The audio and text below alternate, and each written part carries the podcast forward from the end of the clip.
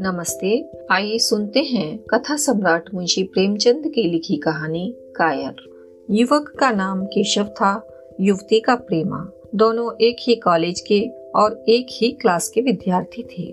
केशव नए विचारों का युवक था जात पात के बंधनों का विरोधी। प्रेमा पुराने संस्कारों की कायल थी, पुरानी मर्यादाओं और प्रथाओं में पूरा विश्वास रखने वाली। लेकिन फिर भी दोनों में गाढ़ा प्रेम हो गया था और यह बात सारे कॉलेज में मशहूर थी। केशव ब्राह्मण होकर भी वैश्य कन्या प्रेमा से विवाह करके अपना जीवन सार्थक करना चाहता था। उसे अपने माता पिता की परवाह न थी। कुल मर्यादा का विचार भी उसे स्वांग सा लगता था। उसके लिए सत्य कोई वस्तु थी तो प्रेम थी। किंतु प्रेमा के लिए माता पिता और कुल परिवार के आदेश के विरुद्ध एक कदम बढ़ाना भी असंभव था। संध्या का समय है। विक्टोरिया पार्क के एक निर्जन स्थान में दोनों आमने सामने हरियाली पर बैठे हुए हैं। सैर करने वाले एक एक करके विदा हो गए। किंतु ये दोनों अभी वहीं बैठे हुए हैं। उनमें एक ऐसा प्रसंग छिड़ा हुआ है जो किसी तरह समाप्त नहीं होता। केशव ने झुंझलाकर कहा, इसका यह अर्थ है कि तुम्हें मेरी परवाह नहीं है। प्रेमा ने उसको शांत करने की चेष्टा करके कहा, तुम मेरे साथ अन्याय कर रहे हो, केशव। लेकिन मैं इस विषय को माता पिता के सामने कैसे छेड़ूं? यह मेरी समझ में नहीं आता। वे लोग पुरानी रूढ़ियों के भक्त हैं। मेरी तरफ़ से कोई ऐसी बात सुनकर मन में जो जो शंकाएँ होंगी, उनकी तुम कल्पना कर सकते हो। केशव ने उग्र भाव से पूछा तो तुम भी उन्हीं पुरानी रूढ़ियों की गुलाम हो? प्रेमा ने अपनी बड़ी बड़ी आँखों में मृदु स्नेह भरकर कहा, नहीं, मैं उनके गुलाम नहीं हूँ। लेकिन माता पिता की इच्छा मेरे लिए और सब चीज़ों से अधिक मान्य है। तुम्हारा व्यक्तित्व कुछ नहीं है। ऐसा ही समझ लो। मैं तो समझता था कि ये ढकोसले मूर्खों के लिए ही हैं, लेकिन अब मालूम हुआ कि तुम जैसी विदुषियाँ भी उनकी पूजा करती हैं। जब मैं तुम्हारे लिए संसार को छोड़ने पर तैयार हूँ तो तुमसे भी यही आशा करता हूँ। प्रेमा ने मन में सोचा मेरा अपनी देह पर क्या अधिकार है? जिन माता पिता ने अपने रक्त से मेरी सृष्टि की है और अपने स्नेह से उसे पाला है, उनकी मर्ज़ी के खिलाफ कोई काम करने का उसे कोई हक नहीं। उसने दीनता के साथ केशव से कहा, क्या प्रेम स्त्री और पुरुष के रूप में ही रह सकता है? मैत्री के रूप में नहीं, मैं तो आत्मा का बंधन समझती हूँ। केशव ने कठोर भाव से कहा, इन दार्शनिक विचारों से तुम मुझे पागल कर दोगी प्रेमा। बस इतना ही समझ लो, मैं निराश होकर ज़िंदा नहीं रह सकता। मैं प्रत्यक्षवादी हूँ और कल्पनाओं के संसार में प्रत्यक्ष का आनंद उठाना मेरे लिए असंभव है। यह कहकर उसने प्रेमा का हाथ पकड़कर अपनी ओर खींचने की चेष्टा की। प्रेमा ने झटके से हाथ छुड़ा लिया और बोली, नहीं केशव, मैं कह चुकी हूँ कि मैं स्वतंत्र नहीं हूँ। तुम मुझसे वह चीज़ न मांगो, जिस पर मेरा कोई अधिकार नहीं है केशव को अगर प्रेमा ने कठोर शब्द कहे होते तो भी उसे इतना दुख न हुआ होता। एक क्षण तक वह मन मारे बैठा रहा, फिर उठकर निराशा भरे स्वर में बोला, जैसी तुम्हारी इच्छा। और आहिस्ता आहिस्ता कदम उठाता हुआ वहाँ से चला गया। प्रेमा अब भी वहीं बैठी, आँसू बहाती रही। रात को भोजन करके प्रेमा जब अपनी माँ के साथ लेटी तो उसकी आँखों में नींद न थी। केशव ने उसे एक ऐसी बात कहती थी, जो चंचल पानी में पड़ने वाली छाया की तरह उसके दिल पर छाई हुई थी। प्रति क्षण उसका रूप बदलता था। वह उसे स्थिर न कर सकती थी। माता से इस विषय में कुछ कहे तो कैसे कहे? लज्जा मुँह बंद कर देती थी। उसने सोचा, अगर केशव के साथ मेरा विवाह न हुआ तो उस समय मेरा क्या कर्तव्य होगा? अगर केशव ने कुछ उद्दंडता कर डाली तो मेरे लिए संसार में फिर क्या रह जाएगा? लेकिन मेरा बस ही क्या है? इन भांति भांति के विचारों में एक बात जो उसके मन में निश्चित हुई, वह यह थी कि केशव के सिवा वह और किसी से विवाह न करेगी। उसकी माता ने पूछा, क्या तुझे अब तक नींद न आई? मैंने तुझसे कितनी बार कहा कि थोड़ा बहुत घर का कामकाज किया कर, लेकिन तुझे किताबों से ही फुर्सत नहीं मिलती। चार दिन में तू पराए घर जाएगी। कौन जाने कैसा घर मिले? अगर कुछ काम करने की आदत न रही तो कैसे निभा होगा? प्रेमा ने भोलेपन से कहा, मैं पराए घर जाऊँगी ही क्यों? माता ने मुस्कुराकर कहा, लड़कियों के लिए यही तो सबसे बड़ी विपत्ति है बेटी। माँ बाप के गोद में पलकर ज्यो ही सयानी हुई, दूसरों की हो जाती हैं। अगर अच्छे प्राणी मिले तो जीवन आराम से कट गया, नहीं रो रो कर दिन काटना पड़ा। सब कुछ भाग्य के अधीन है। अपनी बिरादरी में तो मुझे कोई घर नहीं भाता, कहीं लड़कियों का आदर नहीं, लेकिन करना तो बिरादरी में ही पड़ेगा, ना जाने जात पात का बंधन कब टूटेगा। प्रेमा डरते डरते बोली कहीं कहीं तो बिरादरी के बाहर भी विवाह होने लगे हैं। उसने कहने को तो कह दिया, लेकिन उसका हृदय काँप रहा था कि माता जी कुछ भाप न जाएँ। माता ने विस्मय के साथ पूछा, क्या हिंदुओं में ऐसा हुआ है? फिर उसने अपने आप ही उस प्रश्न का जवाब भी दिया, और दो चार जगह ऐसा हो भी गया, सो उससे क्या होता है? प्रेमा ने इसका कुछ जवाब न दिया। भय हुआ कि माता कहीं उसका आशय समझ न जाए। उसका भविष्य एक अंधेरी खाई की तरह उसके सामने मुँह खोले खड़ा था। मानो उसे निगल जाएगा। उसे न जाने कब नींद आ गई। प्रातः काल प्रेमा सोकर उठी तो उसके मन में एक विचित्र साहस का उदय हो गया था। सभी महत्वपूर्ण फैसले हम आकस्मिक रूप से कर लिया करते हैं। मानो कोई दैवी शक्ति हमें उनकी ओर खींच ले जाती है। वही हालत प्रेमा की थी। कल तक वह माता पिता के निर्णय को मान्य समझती थी, पर संकट को सामने देखकर उसमें उस वायु की हिम्मत पैदा हो गई थी, जिसके सामने कोई पर्वत आ गया हो, वही मंद वायु प्रबल वेग से पर्वत के मस्तक पर चढ़ जाती है और उसे कुचलती हुई दूसरी तरफ़ जा पहुँचती है। प्रेमा मन में सोच रही थी, माना, यह देह माता पिता की है किंतु आत्मा तो मेरी है। मेरी आत्मा को जो कुछ भुगतना पड़ेगा, वह इसी देह से तो भुगतना पड़ेगा। अब वह इस विषय में संकोच करना अनुचित ही नहीं, घातक समझ रही थी। अपने जीवन को क्यों एक झूठे सम्मान पर बलिदान करे? उसने सोचा, विवाह का आधार अगर प्रेम न हो तो वह देह का विक्रय है। आत्मसमर्पण क्या बिना प्रेम के भी हो सकता है? इस कल्पना ही से कि न जाने किस अपरिचित युवक से उसका विवाह हो जाएगा, उसका हृदय विद्रोह कर उठा। वह अभी नाश्ता करके कुछ पढ़ने जा रही थी कि उसके पिता ने प्यार से पुकारा, मैं कल तुम्हारे प्रिंसिपल के पास गया था। वे तुम्हारी बड़ी तारीफ़ कर रहे थे। प्रेमा ने सरल भाव से कहा हम्म आप तो यूँ ही कहा करते हैं। नहीं, सच। यह कहते हुए उन्होंने अपनी मेज की दराज खोली और मखमली चौखटों में जड़ी हुई एक तस्वीर निकालकर उसे दिखाते हुए बोले, यह लड़का आईसीएस के इम्तहान में प्रथम आया है। इसका नाम तो तुमने सुना होगा। बूढ़े पिता ने ऐसी भूमिका बाँध दी थी कि प्रेमा उनका आशय न समझ सकी, लेकिन प्रेमा भाप गई। उसका मन तीर की भांति लक्ष्य पर जा पहुँचा। उसने बिना तस्वीर की ओर देखे ही कहा, नहीं, मैंने तो उसका नाम नहीं सुना। पिता ने बनावटी आश्चर्य से कहा, क्या तुमने उसका नाम ही नहीं सुना? आज के दैनिक पत्र में उसका चित्र और जीवन वृतांत छपा है।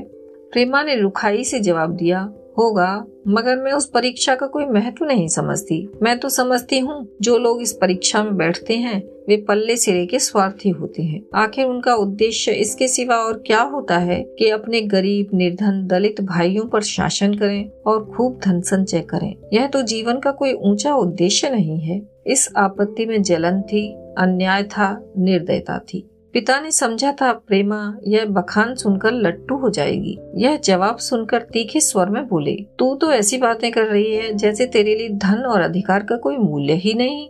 प्रेमा ने ढिठाई से कहा हाँ मैं तो इसका मूल्य नहीं समझती। मैं तो आदमी में त्याग देखती हूँ। मैं ऐसे युवकों को जानती हूँ जिन्हें यह पद ज़बरदस्ती भी दिया जाए तो स्वीकार न करेंगे। पिता ने उपहास के ढंग से कहा, यह तो आज मैंने नई बात सुनी। मैं तो देखता हूँ कि छोटी छोटी नौकरियों के लिए लोग मारे मारे फिरते हैं। मैं जरा उस लड़के की सूरत देखना चाहता हूँ जिसमें इतना त्याग हो। मैं तो उसकी पूजा करूँगा। शायद किसी दूसरे अवसर पर ये शब्द सुनकर प्रेमा लज्जा से सिर झुका लेती, पर इस समय उसकी दशा उस सिपाही की सी थी जिसके पीछे गहरी खाई हो। आगे बढ़ने के सिवा उसके लिए और कोई मार्ग न था। अपने आवेश को संयम से दबाती हुई आँखों में विद्रोह भरे, वह अपने कमरे में गई और केशव के कई चित्रों में से एक चित्र चुनकर लाई, जो उसके निगाह में सबसे खराब था और पिता के सामने रख दिया। बूढ़े पिताजी ने चित्र को उपेक्षा के भाव से देखना चाहा, लेकिन पहली दृष्टि ही में उसने उन्हें आकर्षित कर लिया। ऊँचा कद था और दुर्बल होने पर भी उसका गठन स्वास्थ्य और संयम का परिचय दे रहा था। मुख पर प्रतिभा का तेज न था पर विचारशीलता का कुछ ऐसा प्रतिबिंब था जो उसके मन में विश्वास पैदा करता था। उन्होंने उस चित्र की ओर देखते हुए पूछा यह किसका चित्र है? प्रेमा ने संकोच से सिर झुकाकर कहा, यह मेरी ही क्लास में पढ़ती है। अपनी ही बिरादरी का है? प्रेमा की मुख मुद्रा धूमिल हो गई। इसी प्रश्न के उत्तर पर उसकी किस्मत का फैसला हो जाएगा। उसके मन में पछतावा हुआ कि व्यर्थ में इस चित्र को यहाँ लाई। उसमें एक क्षण के लिए जो दृढ़ता आई थी वह इस पहने प्रश्न के सामने कातर हो उठी। दबी हुई आवाज़ में बोली, जी नहीं, वह ब्राह्मण है। और यह कहने के साथ ही शुभ होकर कमरे से निकल गई। मानो यहाँ की वायु में उसका गला घुटा जा रहा हो और दीवार की आड़ में होकर रोने लगी। लाला जी को तो पहले ऐसा क्रोध आया कि प्रेमा को बुलाकर साफ़ साफ़ कह दें कि यह असंभव है। वे उसी गुस्से में दरवाजे तक आई, लेकिन प्रेमा को रोते देखकर नम्र हो गई। इस युवक के प्रति प्रेमा के मन में क्या भाव थे? यह उनसे छिपा न रहा। वे स्त्री शिक्षा के पूरे समर्थक थे, लेकिन उसके साथ ही कुल मर्यादा की रक्षा भी करना चाहती थी। अपनी ही जाति के सुयोग्य वर्ग के लिए अपना सर्वस्व अर्पण कर सकते थे। लेकिन उस क्षेत्र के बाहर कुलीन से कुलीन और योग्य से योग्य वर्ग की कल्पना भी उनके लिए असिहा थी। इससे बड़ा अपमान वे सोच ही न सकते थे। उन्होंने कठोर स्वर में कहा, आज से कॉलेज जाना बंद कर दो। अगर शिक्षा कुल मर्यादा को डुबोना ही सिखाती है तो कुछ इच्छा है। प्रेमा ने कातर कंठ से कहा, परीक्षा तो समीप आ गई है। लाला जी ने दृढ़ता से कहा, आने दो। और फिर अपने कमरे में जाकर विचारों में डूब गए छह महीने गुजर गए। लाला जी ने घर में आकर पत्नी को एकांत में बुलाया और बोले, जहाँ तक मुझे मालूम हुआ है, केशव बहुत ही सुशील और प्रतिभाशाली युवक है। मैं तो समझता हूँ, प्रेमा इस शोक में घुल घुल कर प्राण दे देगी। तुमने भी समझाया मैंने भी समझाया, दूसरों ने भी समझाया, पर उस पर कोई असर ही नहीं होता। ऐसी दशा में हमारे लिए और क्या उपाय है? उनकी पत्नी ने चिंतित भाव से कहा, कर तो दोगे, लेकिन रहोगे कहाँ? न जाने कहाँ से यह कुलच्छनी मेरी कोख में आई। लाला जी ने भवें सिकोड़ कर तिरस्कार के साथ कहा, यह तो हज़ार दफे सुन चुका, लेकिन कुल मर्यादा के नाम को कहाँ तक रोए? चिड़िया का पर खोलकर यह आशा करना कि वह तुम्हारे आँगन में ही फुदकती रहेगी। भ्रम है। मैंने इस प्रश्न पर ठंडे दिल से विचार किया है और इस नतीजे पर पहुँचा हूँ कि हमें इस आपद धर्म को स्वीकार कर लेना चाहिए। कुल मर्यादा के नाम पर मैं प्रेमा की हत्या नहीं कर सकता। दुनिया हंसती हो, हंसे, मगर वह जमाना बहुत जल्द आने वाला है जब ये सभी बंधन टूट जाएँगे। आज भी सैकड़ों विवाह जात पात के बंधनों को तोड़कर हो चुके हैं। अगर विवाह का उद्देश्य स्त्री और पुरुष का सुखमय जीवन है तो हम प्रेमा की उपेक्षा नहीं कर सकते हैं। वृद्धा ने क्षुब्ध होकर कहा, जब तुम्हारी यही इच्छा है तो मुझसे क्या पूछते हो? लेकिन मैं कहे देती हूँ कि मैं इस विवाह के नज़दीक न जाऊँगी, न कभी इस छोकरी का मुँह देखूँगी। समझ लूँगी, जैसे और सब लड़के मर गए, वैसे यह भी मर गई। तो फिर आखिर तुम क्या करने को कहती हो? क्यों नहीं उस लड़की से विवाह कर देते? उसमें क्या बुराई है? वह दो साल में सिविल सर्विस पास करके आ जाएगा। केशव के पास क्या रखा है? बहुत होगा, किसी दफ्तर में क्लर्क हो जाएगा। और अगर प्रेमा प्राण हत्या कर ले तो? तो कर ले, तुम तो उसे और शह देते हो। जब उसे हमारी परवाह नहीं है तो हम उसके लिए अपने नाम को क्यों कलंकित करें? प्राण हत्या करना कोई खेल नहीं है, यह सब धमकी है, मन घोड़ा है। जब तक उसे लगाम न दो, पुट्ठे पर हाथ भी न रखने देगा। जब उसके मन का यह हाल है तो कौन कहे, केशव के साथ ही ज़िंदगी भर निभा करेगी। जिस तरह आज उससे प्रेम है, उसी तरह कल दूसरे से हो सकता है। तो क्या पत्ते पर अपना मांस पिखवाना चाहते हो? लाला जी ने स्त्री को प्रश्न सूचक दृष्टि से देखकर कहा, और अगर वह कल खुद जाकर केशव से विवाह कर ले तो तुम क्या कर लोगी? फिर तुम्हारी कितनी इज़्ज़त रह जाएगी? वह चाहे संकोच वश या हम लोगों के लिहाज में यूँ ही बैठी रहे, पर यदि जिद पर कमर बाँध ले तो हम तुम कुछ नहीं कर सकते। इस समस्या का ऐसा भीषण अंत भी हो सकता है यह इस वृद्धा के ध्यान में भी न आया था। यह प्रश्न बम के गोले की तरह उसके मस्तक पर गिरा। एक क्षण तक वह अवाक बैठी रह गई। मानो इस आघात ने उसकी बुद्धि की धज्जियाँ उड़ा दी हों। फिर पराभूत होकर बोली, तुम्हें अनोखी ही कल्पनाएँ सूझती हैं। मैंने तो आज तक कभी भी नहीं सुना है कि किसी कुलीन कन्या ने अपनी इच्छा से विवाह किया है। तुमने न सुना हो, लेकिन मैंने सुना है और देखा है। ऐसा होना बहुत संभव है। जिस दिन ऐसा होगा, उस दिन तुम मुझे जीती न देखोगी। मैं यह नहीं कहता ऐसा होगा ही, लेकिन होना संभव है। तो जब ऐसा होना है तो इससे तो यही अच्छा है कि हम ही इसका प्रबंध करें। जब नाक ही कट रही है तो तेज छुरी से क्यों ना काटें? कल केशव को बुलाकर देखो, क्या कहता है। केशव के पिता सरकारी पेंशनर थे। मिजाज की चिड़चिड़े और कृपण। धर्म के आडंबरों में ही उनके चित्त को शांति मिलती थी। कल्पना शक्ति का अभाव था किसी के मनोभावों का सम्मान न कर सकते थे। वह अब भी उस संसार में रहते थे, जिसमें उन्होंने अपने बचपन और जवानी के दिन काटे थे। नवयुग की बढ़ती हुई लहर को वे सर्वनाश कहते थे और कम से कम अपने घर को दोनों हाथों और दोनों पैरों का ज़ोर लगाकर उससे बचाए रखना चाहते थे। इसलिए जब एक दिन प्रेमा के पिता उनके पास पहुँचे और केशव से प्रेमा के विवाह का प्रस्ताव किया तो बूढ़े पंडित जी अपने आपे में न रह सके। धुंधली आँखें फाड़कर बोले, आप भंग तो नहीं खा गए हैं? इस तरह का संबंध और चाहे जो कुछ हो, विवाह नहीं है। मालूम होता है, आपको भी नए जमाने की हवा लग गई। बूढ़े बाबा जी ने नम्रता से कहा, मैं खुद ऐसा संबंध नहीं पसंद करता। इस विषय में मेरे भी विचार वही हैं, जो आपके। पर बात ऐसी आ पड़ी है कि मुझे विवश होकर आपकी सेवा में आना पड़ा। आजकल के लड़के और लड़कियाँ कितने स्वेच्छाचारी हो गए हैं, यह तो आप जानते ही हैं। हम बूढ़े लोगों के लिए अब अपने सिद्धांतों की रक्षा करना कठिन हो गया है। मुझे भय है कि कहीं ये दोनों निराश होकर अपनी जान पर न खेल जाएँ। बूढ़े पंडित जी ज़मीन पर पाँव पटकते हुए गरज उठे। आप क्या कहते हैं साहब? आपको शर्म नहीं आती?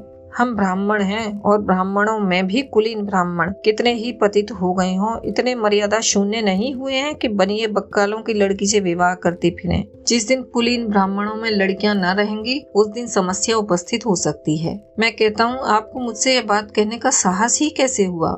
बूढ़े बाबूजी जितना ही दबते थे, उतना ही पंडित जी बिगड़ते थे। यहाँ तक कि लाला जी अपना अपमान ज़्यादा न सह सके और अपनी तकदीर को कोसते हुए चले गए। उसी वक्त केशव कॉलेज से आया। पंडित जी ने तुरंत उसे बुलाकर कठोर कंठ से कहा, मैंने सुना है तुमने किसी बनिए की लड़की से अपना विवाह निश्चित कर लिया है। यह खबर कहाँ तक सही है? केशव ने अनजान बनकर पूछा, आपसे किसने कहा? किसी ने कहा, मैं पूछता हूँ यह बात ठीक है या नहीं। अगर ठीक है और तुमने अपनी मर्यादा को डुबोना निश्चय कर लिया है तो तुम्हारे लिए हमारे घर में कोई स्थान नहीं। तुम्हें मेरी कमाई का एक ढेला भी नहीं मिलता। मेरे पास जो कुछ है, वह मेरी अपनी कमाई है। मुझे अख्तियार है कि मैं उसे जिसे चाहूँ दे दूँ। तुम यह अनिति करके मेरे घर में कदम नहीं रख सकते। केशव पिता के स्वभाव से परिचित था। प्रेमा से उसे प्रेम था, वह गुप्त रूप से प्रेमा से विवाह कर लेना चाहता था। बाप हमेशा तो बैठे न रहेंगे, माता के स्नेह पर उसे विश्वास था। उस प्रेम की तरंग में वह सारे कष्टों को झेलने के लिए तैयार मालूम होता था। लेकिन जैसे कोई कायर सिपाही बंदूक के सामने जाकर हिम्मत खो बैठता है और कदम पीछे हटा लेता है, वही दशा केशव की हुई। वह साधारण युवकों की तरह सिद्धांतों के लिए बड़े बड़े तर्क कर सकता था, जबान से उसमें अपनी भक्ति की दुहाई दे सकता था, लेकिन इसके लिए यातनाएँ झेलने की सामर्थ्य उसमें न थी। अगर वह अपनी जिद पर अड़ा और पिता ने भी अपनी टेक रखी तो उसका कहाँ ठिकाना लगेगा? उसका जीवन ही नष्ट हो जाएगा? उसने दबी जबान से कहा, जिसने आपसे यह कहा है, बिल्कुल झूठ कहा है। पंडित जी ने तीव्र नेत्रों से देखकर कहा तो यह खबर बिल्कुल गलत है? जी हाँ बिल्कुल गलत। तो तुम तुम आज ही इसी वक्त उस बनिए को खत लिख दो और याद रखो कि अगर इस तरह की चर्चा फिर उठी तो मैं तुम्हारा सबसे बड़ा शत्रु होऊँगा। बस जाओ अब। केशव और कुछ न कह सका, वह यहाँ से चला तो ऐसा मालूम होता था कि पैरों में दम नहीं है।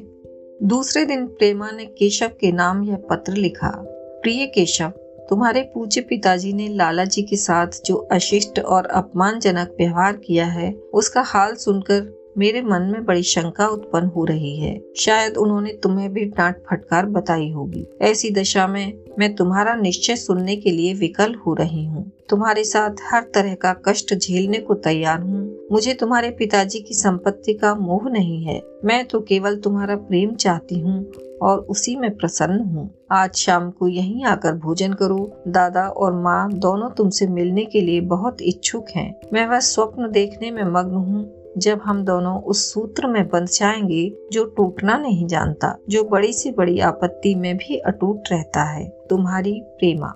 संध्या हो गई और इस पत्र का कोई जवाब न आया। उसकी माता बार बार पूछती थी, केशव आए नहीं? बूढ़े लाला भी द्वार की ओर आँख लगाए बैठे थे। यहाँ तक कि रात के नौ बज गए, पर न तो केशव ही आए, न उनका पत्र। प्रेमा के मन में भांति भांति के संकल्प विकल्प उठ रहे थे। कदाचित उन्हें पत्र लिखने का अवकाश न मिला होगा, या आज आने की फुर्सत न मिली होगी, कल अवश्य आ जाएँगी। केशव ने पहले उसके पास जो प्रेम पत्र लिखे थे, उन सबको उसने फिर पढ़ा। उनके एक एक शब्द से कितना अनुराग टपक रहा था, उनमें कितना कंपन था, कितनी विकलता, कितनी तीव्र आकांक्षा। फिर उसे केशव के वे वाक्य याद आए, जो उसने सैकड़ों ही बार कहे थे। कितनी बार वह उसके सामने रोया था। इतने प्रमाणों के होते हुए निराशा के लिए कहाँ स्थान था? मगर फिर भी सारी रात उसका मन जैसे सूली पर टंगा रहा। प्रातः काल केशव का जवाब आया। प्रेमा ने कांपते हुए हाथों से पत्र लेकर पढ़ा। पत्र हाथ से गिर गया। ऐसा जान पड़ा, मानो उसकी देह का रक्त स्थिर हो गया हो, लिखा था। मैं बड़े संकट में हूँ कि तुम्हें क्या जवाब दूँ? मैंने इधर इस समस्या पर खूब ठंडे दिल से विचार किया है और इस नतीजे पर पहुँचा हूँ कि वर्तमान दशाओं में मेरे लिए पिता की आज्ञा की उपेक्षा करना दुस्सह है। मुझे कायर न समझना। मैं स्वार्थी भी नहीं हूँ, लेकिन मेरे सामने जो बाधाएँ हैं, उन पर विजय पाने की शक्ति मुझमें नहीं है। पुरानी बातों को भूल जाओ। उस समय मैंने इन बाधाओं की कल्पना न की थी। प्रेमा ने एक लंबी, गहरी, जलती हुई सांस खींची और उस खत को फाड़ कर फेंक दिया। उसकी आँखों से अश्रु धारा बहने लगी। जिस केशव को उसने अपने अंतकरण से वर लिया था, वह इतना निष्ठुर हो जाएगा, इसकी उसको रत्ती भर भी आशा न थी। ऐसा मालूम पड़ा, मानो अब तक वह कोई सुनहला स्वप्न देख रही थी, पर आँख खुलने पर वह सब कुछ अदृश्य हो गया। जीवन में जब आशा ही लुप्त हो गई तो अब अंधकार के सिवा और क्या रहा? अपने हृदय की सारी संपत्ति लगाकर उसने एक नाव लदवाई थी। वह नाव जलमग्न हो गई। अब दूसरी नाव कौन वहाँ से लदवाए? अगर वह नाव टूटी है तो उसके साथ वह भी टूट जाएगी। माता ने पूछा, क्या केशव का पत्र है? प्रेमा ने भूमि की ओर ताकते हुए कहा हाँ उनकी तबीयत अच्छी नहीं है। इसके सिवा वह और क्या कहे? केशव की निष्ठुरता और बेवफाई का समाचार कहकर लज्जित होने का साहस उसमें न था। दिन भर वह घर के काम धंधों में लगी रही। मानो उसे कोई चिंता ही नहीं है। रात को उसने सबको भोजन कराया, खुद भी भोजन किया और बड़ी देर तक हारमोनियम पर गाती रही। मगर सवेरा हुआ तो उसके कमरे में उसकी लाश पड़ी हुई थी। प्रभात की सुनहरी किरणें उसके पीले मुख को जीवन की आभा प्रदान कर रही थीं। अभी आप सुन रहे थे प्रेमचंद की लिखी कहानी कायर।